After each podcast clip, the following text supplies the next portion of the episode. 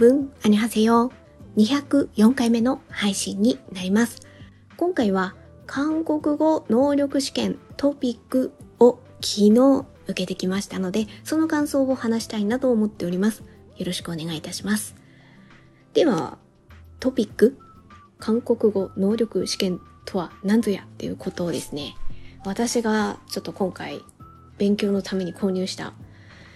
トピック1徹底攻略っていうこの参考書を最初の方に書いてありますのでそちらをちょっと読ませていただきますとトピックは韓国政府が認定実施している検定試験です韓国文化の理解や韓国留学就職などに必要な能力の測定評価を目的とし受験者の実力を1から6級までの6段階で評価しています。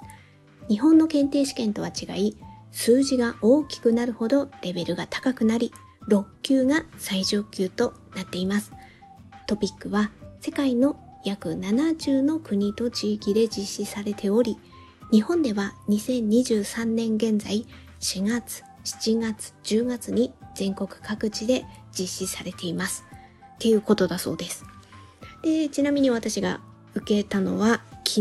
2023年7月9日の、えー、トピック1、えっ、ー、と、えっ、と、トピックの1と2がありまして、で、トピックの1の方が初級。で、トピック2の方が中級、上級っていう区分らしくて、で、もうちょっと細かく言うと、トピック1が試験の等級で言えば1級と2級なるそうです。合格すればね。で、トピック2の方が3から6級っていうことなんですね。で、先ほど言ったように6級が一番難しいっていうことです。で、今回私が受けたのはもちろん トピック1の初級の方です。なので、ここで合格点、あ、合格点じゃないや、えー、自分が獲得できた点数に応じて何点以上だったら1級とか1級合格何点以上だったら2級合格っていう風になるんですね。だから私は今回1級受かるかなっていうところですかね。段階としては。まあまずは一番あの初めてなので。で、えー、あそうそう。注意点としてまず今回私韓国語能力試験のねお話をこれからしますけどえー、まずはですね私がああのこれ今回初めてです。とにかくこの韓国語の関連する試験は今回が初めて受けましたっていう段階の人の感想だとまず思ってください。そしてあとは2023年7月のあの受けた試験での話でなおかつその、まあ、私の受けた会場この一つの会場の感想になりますので例えば受ける時期によってとか、受ける会場によってとか、何かが多少違うこともあるかもしれませんので、その点どうぞご理解ください。まあ、大きくは一緒だと思うんですけど、あの、えっ、ー、と、級の区分とかは当然ながら、あとはまあ会場違うと言った言っても、あの、まあ、時間とかはね、統一されてるとは思うんですけど、ただ、例えば今回2023年からなのでしょうか。あの受験票の郵送がありませんっていうところが変わったりとかありますのでなのであのいつのタイミングで私のポッドキャストを聞いていただくかがちょっとわからないので私が今からお話しするのは2023年7月の時点でっていうことはい、だけあの最初に注意点としてあのお伝えさせていただきました。えー、ではここからはまず私がこの試験を受けた理由そしてあとはまああのちょっと持ち物だったり、あとは昨日の受けてきた流れとか、で、最後に受けてみての感想みたいな、そんな流れでお話ししようかなと思います。で、まず受けた理由ですね。これはまあ、私過去に韓国語の勉強とかのポッドキャストも上げているので、そちらでもかあの話してることと多少被りますが、まあ、改めてちょっとお話しさせていただきますと、受けた理由としては、大きな目標としては、字幕なしでカンドラを理解したいっていう思いがあってであのあの韓国語の勉強をしようと思いました。でこの字幕なしでカンドラを理解したいっていうこの目標があまりにもちょっと漠然としすぎて大きい、まあ、山を登るとしたらまあ頂上がそこなんですよね。で、頂上に向かう中で、モチベーションとして、今何合目かなみたいな、登山の何合目ぐらいかな自分みたいなところっていうのがある程度分かった方が自分も勉強するモチベーションが上がる。あここここまで理解できるようになったから今これくらいかなとか。そういうのが自分に欲しかったんですよね。なのであの試験があるっていうことが分かったのでじゃあそれをちょっとあのなんだろう下、下の方というかね、あの、簡単な方のレベルの級の方から徐々に、あの、受けていこうかなと。それでもし自分がだんだんこう、ね、級が上がってきたら、ああ、これだけ自分今、ね、あの、理解してきたんだな、みたいなことが、ちょっと自分の中でもわかるといいなと思ったんですよね。それで受けようと思いました。で、えー、韓国語に関わる試験として、まあ、大きくは、この今回私が受けたトピックっていうのと、あとハングル検定っていうのがあるみたいで、まあ、あの、なんだろう、定義的な違いっていうのはそれぞれのホームページとか、あとそういうのをね、もっと詳しく、例えば YouTube とかに上げていたりとか、あとブログでもう書かれてる方とかいっぱいいらっしゃいますので、もうそういうのを見ていただいた方がいいですので、はい。今回は私はあの受けてみての感想っていうことでお話しさせていただきます。で、まあ、今回トピックだった理由は、あの、トピックが良かったとかそういうことでも全然なくって、例えば何かなんか仕事のためとかそういうことでも全然ないのでとにかく私は受けれるもののあの初歩、えーと、初級の方のレベルから順々に試験を受けていきたいっていう理由ででたまたまじゃあ今から次何受けれるかなって思った時期的のことです。時期的にあトピック1だったら今受けれるなみたいなことがあったので。で本当だったらハングル検定が6月にあったのでそっちからとは思ったんですけどその試験日が私その試験に行けないなっていうのがもうちょっと分かってたのでそこは今回はパスしてで、次はってなった時にこのトピック1の7月が受け入れたんですよね。その受けようと思った時に。なので今回それを申し込みをしていたので、昨日7月9日ですね。あの話してるのは7月10日です。はい。で、受けてきました。では、ここからは持ち物ですね。あの、慌てちゃうので、あの、勉強法とかそういうのはちょっと話せないです。なぜなら、それを話せるくらいのレベルに自分が達していないので、そういうのは他の方の、もう長年ね、あの、受けてきた、勉強してきた方の、からの語りの方が 早いですので、確実ですので、はい。なので私はちょっと、あの、流れ的なところと、あと、はい、あと、持ち物ですね。まず持ち物としては、絶対これ必要っていうのが身分証明書。写真付きの身分証明書。私は免許証があったのでそれは常に持っているのでもうあの改めて準備するってことはなくて持っていきました。あとは修正テープだそうです。これはあのマークシート方式の試験なんですけれどもそれで自分がもし間違ってしまった時に訂正をする時に修正テープが必要っていうところであの持ち物リストっていうかこれを持ってきてっていうものに入っていましたので私は念のために2つ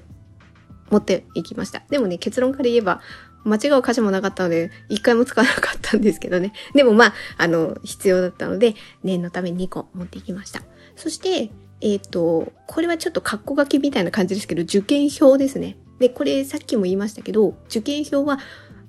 一般的な試験ってなんとなくねそのなんか受験のあるね1週間とかとか前に送られてきそうなイメージですけど、ないんですよ。で、ないから受験番号っていうのはオンラインで番号を確認するっていうので、だからスマホを持っていけば確認できるんですよね。それで OK なんですよ。で、受験票っていうのは自分が座席に座る時の番号を合わせるための確認するために必要みたいな立て付けになってるんですよね。で、私はもう絶対慌てるから、もう紙で印刷して持っていきました。だから、あの、その紙をね、持ってね、あの、えっ、ー、と、自分の机を探すみたいな感じで持っていきました。なので、送られてく、受験票って言いましたけど、送られてくるわけじゃなくて、自分でスマホで確認するか、あの、印刷したものを持っていくかっていう感じになります。まあ、このあたりが、この3つですね。微分証明書、修正テープ、受験票がまあ、とにかく、まずはあ、必要っていうとこ。で、ここからは、まあ、あったらいいものとか、っていう意味での語りになるんですけど、まあ、一般的にはね、どこ出かけるにしてもスマホだったり財布だったり、あと今の時期だからマスクとか、そういうのはまあ必要ですよね。で、プラスアルファって考えると、時計ですね。で、時計に関しては、あの、私、机の上に腕時計、アナログ式のものを置いていきました。これね、ちょっとやっぱり慌てますから、ある程度前もって準備してた方がいいと思います。もちろんアナログ式を常に使ってる人だったら全然それはそれでいいんですけど、それ持っていけばいいだけですから。でも今の、今って結構、なんていうかな、スマートウォッチっていうんでしょうか。スマホと連動していて、それでなんか通知を教えてくれたりとか、LINE が来たりとかしたらその腕時計で教えてくれたりとかっていう時計が結構割合としては多くなってますよね。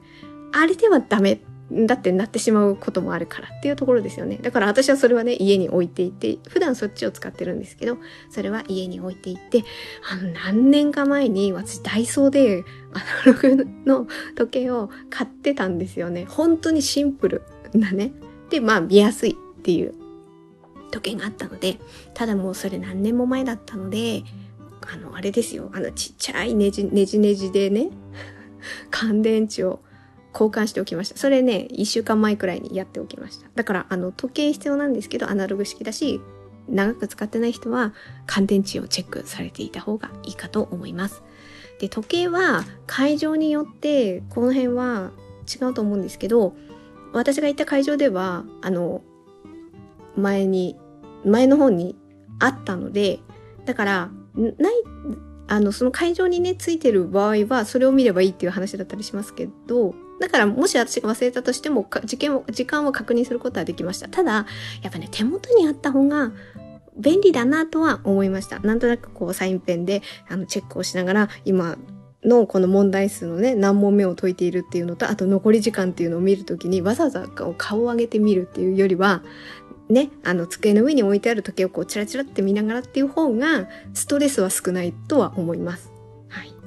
で、まあ時計ですね。で、えー、あとはね、羽織るものがあった方がいいかなと思います。で、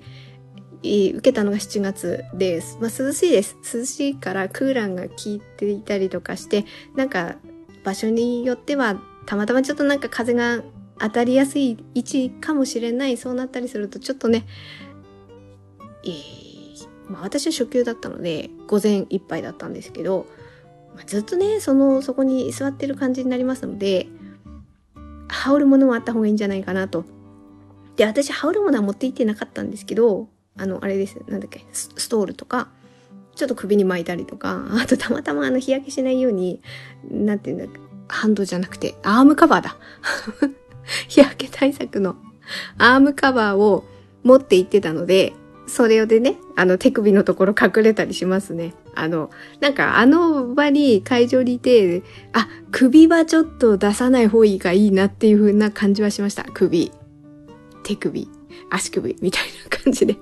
あの辺からなんとなくこう冷えてきたりとかするのが、私は心配な人なので、まあ、羽織るものか、まあ、そうじゃなかったとしても、なんか手首とか足首とかは隠れてた方がいいなっていうふうには思いました。あとは、あの、飲み物とか、あとちょっとした食べ物とか、そのあたりを、あの、水分取れるようにっていうところで持っていきました。まあ、結果何も、あの、前後で、その会場では何も取らなかったんですけど、まあ、水分は、あ、水分はっていうか、あの、試験終わった後にね、ちょっと飲んだりとかしたので、そういうのが、まあ、持っていると安心だなっていうところはあったので、それは持ってってました。あとは参考書ですかね。だこのあたりは、まあ、ど、どれを持ってたらね、安心するかっていうところもよりますけど、ちょっと、こういう試験の問題集って重かったりするので、私はいつも、いや、いつもでないですね、今回初めてなので。あの、今回は、マルマンさんのルーズリーフミニっていうものを持ってまして、これに、例えば単語だったり、あとは文法的なポイントみたいなものをまとめていたりとかする、それにね、書いて、メインで使ってるノートは別にあるんですけど、ちょっとしたポイントを書いているものがあって、それだけ持ってきました。あの、ルーズリーフの、これもうめっちゃちっちゃいサイズなんですよ。マルマンさんのルーズリーフミニ。これ、これくらいでいいですっていうふうに思って、あまり会場行ってね、始まるまでの時間って言ったらだいぶ限られていますので、その中でパッと見れるものっていうところで、私はルーツディフミニを持っていきました。まあ、ここまでが、あのー、持ち物ですね。私が今回持っていた持ち物になります。で、え、ここからは、昨日の試験日当日の流れをちょっと話そうかなと思います。で、私はたまたま会場に地下鉄で行ける範囲で住んでいますので、地下鉄で行きました。で、時間が9時半会場なんですよね。そのトピック1の場合はですね。えー、9時半会場で終了時間は11時40分っていうのがアナウンスされていましたので、まあ、9時半にはついていないとっていう感じで余裕を持っていけるようにっていうふうに行きました。結論言えば私ね、9時ちょっと前に着いたんですよね、会場に。で、もともと会場は事前に私下見に行っていたので、あ、ここなんだな、場所はここなんだなっていうのは分かってるんですけど、ただ、その指定されてる会場がですね、あまりにも広いんですよ。あの、その会場の中に、塔がね、いく、いくつも立ってるんですよ。だからね、何号館でやるか っていうことが分かんなくて、そこまでは分かんないんですよ。だから、で、今回初めてですからね、あの、今回で例えば2回目とかだったら前、あ、あの何号館だったなとかそういうのが分かって、いいとは思うんですけど、それが初めてでちょっと分かんなかったので、そこのね、何号館かっていうあの掲示、まあ、されてればいいな、ちゃんとそこを私がね、見落とさないようにしないとな、みたいななんかそんなことをね、考えてね、行ったらね、やっぱちょっと9時、9時前になったんですよね。それで、えっ、ー、と、その入り口、その指定された場所の入り口までこう歩いていった途中に、そのビルの前にね、その、韓国語能力試験ってポスターが貼って、あ、ポスターっていうか、もうかかってあって、あれ？ここ？と思って。私の予想していたところとこう道路を隔てた反対側の建物でした。目指してたところと違ったと思って、あ、ここ、ここなんだ、みたいな。だからそこをたまたまね、地下鉄から歩いて行って、通ったので、あ、この建物でやるんだっていうのは分かったので、入ってみたら、これね、案の定私がね、早すぎたっていうのがあるんですけど、入り口がね、なんとなくね、まだ暗くて、で、よくああいう建物、大きな、それなりなビルの建物の1階に、のなんてかな、警備の人みたいな 人がいて、その人に、あれ、今日ここで試験あると思ったんですけど、みたいな風に話しかけて、あ、3階ですって言われて。それで、あ、はあ、ありがとうございますって言って3階に上がっていきました。私の行った会場では。で、なんか私がね、それね、早すぎたんですよ。で、あの、これまあ試験終わった後に分かったんですけど、試験終わった後に、その出口まで行った時に、あの、試験会場は3階ですみたいな掲示があったのでね、多分それをね、掲示される前に私が会場に行ったからね、その警備員さんみたいな人に 結果聞く羽目になったっていうことですね。で、まあ、行ったら行ったたで、まあなんか、あ、多分私一一番乗りだったな、みたいな感じで。あそっか、結構これくらい早く来てる人他にいるんじゃないかなっていうふうに勝手に思っていましたが、なんかパッと見た感じでは、あ私が一番早かったな、みたいなふうに思いました。で、えっ、ー、と、時間的に9時20分に結果はその部屋にね入っていい感じになって声をかけていただいたので、えー、その時間に入りました。で入り口のドアのところに座席表が貼ってあります。でそこに番号が書いてあるので自分の大まかな目安をその自分の受験票を見てねあ私印刷していったんですよ。けど今回その印刷していったあの番号とねその掲示されているところであ私前から何番目だな、みたいな、あ、こっち側だな、とか、そういうのをおおよそ確認して、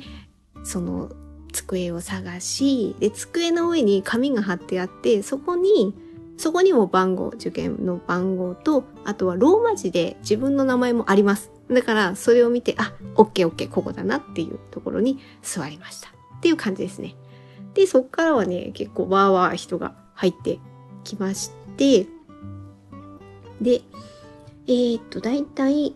その9時半、9時半ぴったりだったかな。ちょっとそこもあやふやですけど、とにかくまあ、その係の人が口頭での簡単な説明、挨拶と簡単な説明みたいなのがありまして、で、その後に日本語音声での説明が流れました。はい。だからね、係の人はね、なんか係の人同士で話すときは、いや、日本の方だなっていう感じの方もいましたけど、なんか韓国語で喋ってるなっていう方もいらっしゃいました。はい。で、えっ、ー、と、まあその、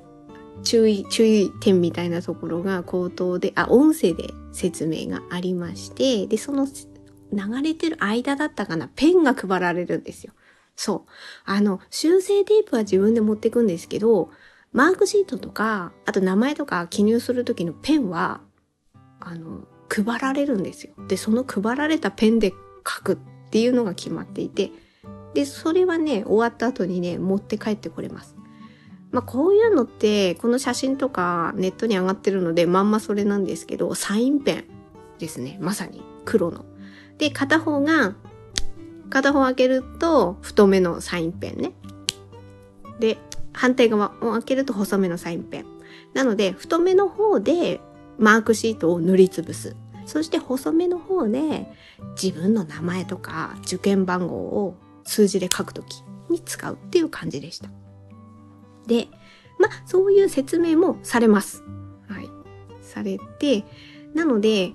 回答、マークシートを塗りつぶす以外で自分が書くことって言ったら、自分の名前で、それもね、書くところがね、日本語とローマ字で書くみたいな感じですね。これちょっとね、ドキッとするんですけど、これなんか、あの、書くところの箱のところの説明で、なんか韓国語とかなんと書いて、韓国語って書いて、韓国語？いや、韓国、ハングルで書いてあるから、あれ？何？ハングルで書いてけないのって一瞬ドキッとするんですけど、あの、日本語で書いても大丈夫ですみたいなことを確か言ってたから、日本語を書い、日本語で自分の名前書いて、その下にローマ字で自分の名前を書くみたいな感じですね。で、あと受験番号を書いて、で、その受験番号をまず数字で書いてとで、その数字の下に当てはまるマークシートのところを太いペンの方で塗りつぶすっていう感じですね。このね、受験番号が長いんだな。12桁、13桁くらいあって、そこでなんかね、緊張してるし、こんなに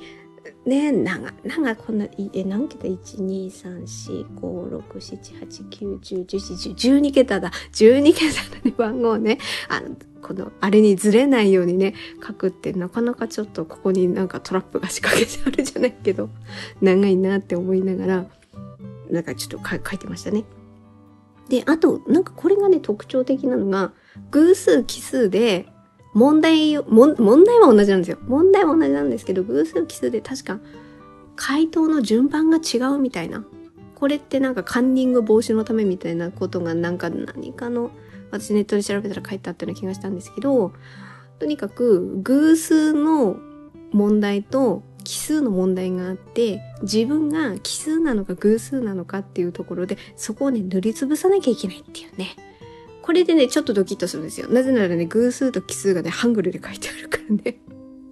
どっち、どっちが偶数奇数みたいなので、ドキッとするんですけど、でもね、別にあれですよ。あの、それをね、理解しなきゃいけないってことは全然なくって、問題のところにも、あの、韓国語で書いてあるから、それのところを、あの、同じところ塗りつぶせばいいだけですし、あと、最悪、最悪というか、あの、なんだろう、試験始まったらね、係の人が見回、見回ってくれるから多分ね、そこでもね、チェックしてると思うんですよね。はい。だからね、偶数奇数を覚えなくても大丈夫ですが、まあ、知らなかったりするとちょっと戸惑うかもしれないですね。偶数のと奇数って塗りつぶさなきゃいけないんだって知らなかったら、あの、ちょっとドキッとしたかもしれないなとは思います。はい。で、ちなみに、あの、言えば、まあ、回答用紙は当然ですけど、問題用紙も最後に回収されますから、持って帰ってこれないです、問題用紙は。持って帰ってこれるのは、この配られたサインペンのみになります。はい。で、えー、10時からかな？はい。試験が始まって、最初聞き取り。だから、あの、アナウンスがひたすら流れてるっていう感じですね。それが最初にあって、で、後半に読解の問題があるっていう感じですね。で、ちょっと戸惑ったのが、あの、聞き取りのその音声が終わった後、もうそのまま音声が終わってシーンとしていただけだから、あれ？次これ入っていいんだよね？みたいな。なんかここからはあの、次の問題始めてください。みたいな声掛けも何にもなかったから、なんかぬるっともう聞き取りが終わって、あの、次の、あもう、あと勝手に自分のペースで進んでいって、みたいな感じになったから、そこがね、ちょっとね、戸惑いましたけど、あれやっていいんだよねもうもういいんだよねみたいな風に思いながら、あの、次を進めていきました。で、その聞き取りの音声が終わった後に、係の人が一人ずつ回っていって、そこで名前と身分証のあ、身分証だから言ってなかったですけど、身分証をね、机の上にずっと置きっぱなしにしてるってことですね。それが最初に言われるので、その置いてある身分証の写真と、この本人とね、名前と、あと多分偶数基礎も見てんじゃないですかね。あのあたりが大丈夫かなっていう風に、係の人が見たらその係の人が見たよっていうハンコを押していくっていうのが一人ずつこう回っていく感じですね。まあ、あとはその間はずっとただただひたすら問題を解いていて、えっ、ー、と、11時40分に終わるんですけど、それの10分前と5分前に係の人のアナウンスがあります。今10分前です。5分前です。みたいな感じですね。だからそこ、そこ、まあそこが目安になりますよね。まあ、あの、私の会場は、さっきも言ったように時計ありましたけどね。で、私も手元に時計ありましたけどね。だからまあ分かってはいましたけど、そういうアナウンスも係の人がしてくれる。えちなみになんかやっぱり、あ、時計の話はさっきもしましたけど、会場によってはね、その会場についてる時計がね、おしゃれで見にくいっていうのありますよね。なんか一般的な学校にあるめっちゃわかりやすい、あの、見やすいね、あの時計と、なんか文字盤がちょっとざっくりしてて、数字とかも振ってなくって、ただ針がこうぐるんって回ってるみたいな、なんかデザイン重視のおしゃれな 時計もあるので、そっち側だと見にくいだろうなと思いました。いや、なんでこれ言ったかっていうと、私の会場にあった時計が、あ、ちゃんと数字も振ってない、ちょっと見にくそうな時計。まあ、でもざっくりとはね、時間はわかりますけど、わかりますけど、そういうのが会場によって違うんじゃないかなっていうふうには思いました。で、えっ、ー、と、11時40分になったら、はい、これで終わりです、みたいな。で、あの、一人ずつ問題用紙と、えっ、ー、と、回答用紙を係の人が集めていって、で、えっ、ー、と、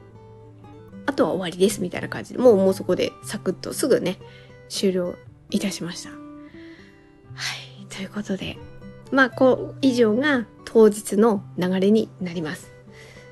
では、ここからは、あの、受けてみての感想をちょっと話そうかなと思います。とにかくね、印象としてはね、私のレベルに、今のね、今の私のレベルに対しては全然難しかったっていうところですね。これは、これは難しい。あの、こう、文章とか読んでいくじゃないですか。やっぱね、もう何行もあるね、韓国語の文章はね、厳しいです、今の私には。もう、とにかく一番大きいのは、単語力が本当に圧倒的に少ないですね。だから、多分これ、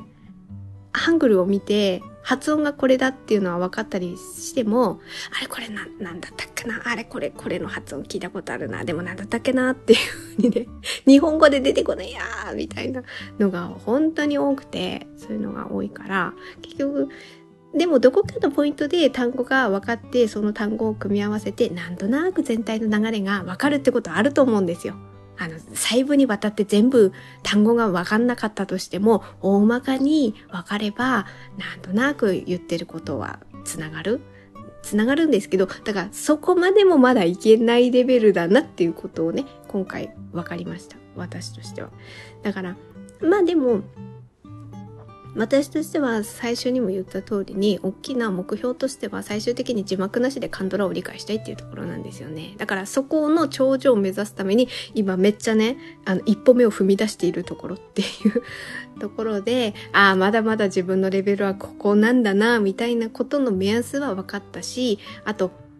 なんだろうなここれじゃ足りない足りないっていうかねあの次だから私もう順番で順々に受けていこうとは思ってるのであ次の時はもっとね単語力をアップするしていかなきゃいけないなとかそういうなんとなく方向性みたいなところが自分の中で見えたのでそれは良かったなというふうに思いました。でもまあその試験としてはすごい難しいことは難しいんですけど要するにこれをやる上でまだまだね、まだまだ量としては覚えてる単語は少ないけれども、ドラマを見る上では聞き取れる単語は増えてきてるのは確かなんですよ。ああ、あの、ドラマの中のセリフのあの言葉の中で「今日なんとかかんとかだ」って言ったらその「今日」っていう単語が分かってるからああそういうふうに言ってるなとかあと「来週どうのこうの」って言ってるなとかそういうのがこれが本当全然分かんないながら聞いてた人だったのでなんかまだねまだまだこれは単語のレベルだったりするんですけどそれがちょっとずつ増えていってるっていうのは実感できてる感じはありますのでいや私はこのままねコツコツとこの勉強を続けてなんか理想としては私定期的にこのドラマの感想をポッドキャストでお話しさせていただいてるんですけどその中で印象に残ったやセリフなんかを言ったりとかしますよね。だからそういうところをもっと韓国語で言いたいなっていうのもあるし、あとは、これってどうしても字幕、日本語字幕をつけるっていう意味での制限とか、あとこの文字数に合わせるために表現を違う、変えたりとかしますよね。だからそれはそれで、まあ当然必要だから致し方ないことなんですけど、だから、字幕としてはこう表記されてたけど、韓国語で聞くとこういうふうに言ってたっていうところを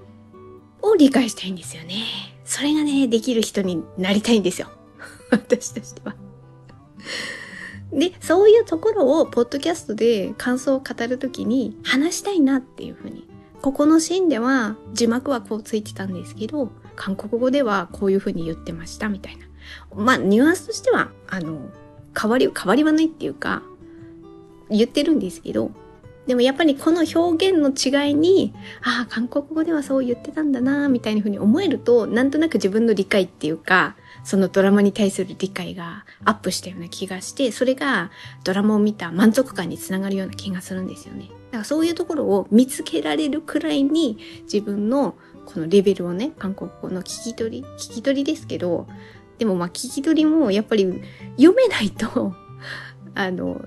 そのな発音がわかんないわけですからねそのあたりをなんかまあ、全般的にね理解できたらいいなっていうふうに思ってるのでだからすごいねなんか基本に基本的に何かを勉強する試験を受けるってやっぱ苦痛だったりはするんですけどこの韓国語の勉強の場合はそのドラマの理解がやっぱり確実に理解力が上がるっていうところでなんか実感できるんですよね。ああこれだけ勉強したからこういうふうに聞き取れるようになったんだな今はまだ単語のレベルですけどねそういうのを感じられるとやっぱり勉強も楽しくなったりするんですよね。だから、ね、試験のための勉強っていうときついんですよね。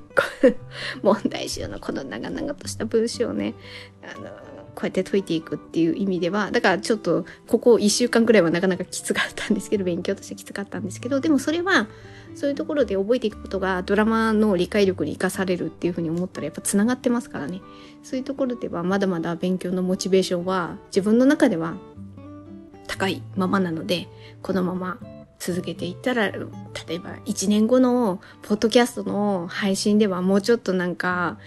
言葉としての深い部分の話もできたらいいな っていうふうに思っております。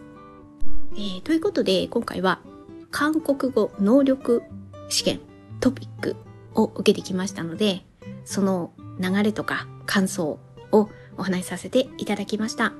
本日のポッドキャストは以上となります。最後まで聞いていただいてありがとうございました。程よい一日をお過ごしください。スノーでした。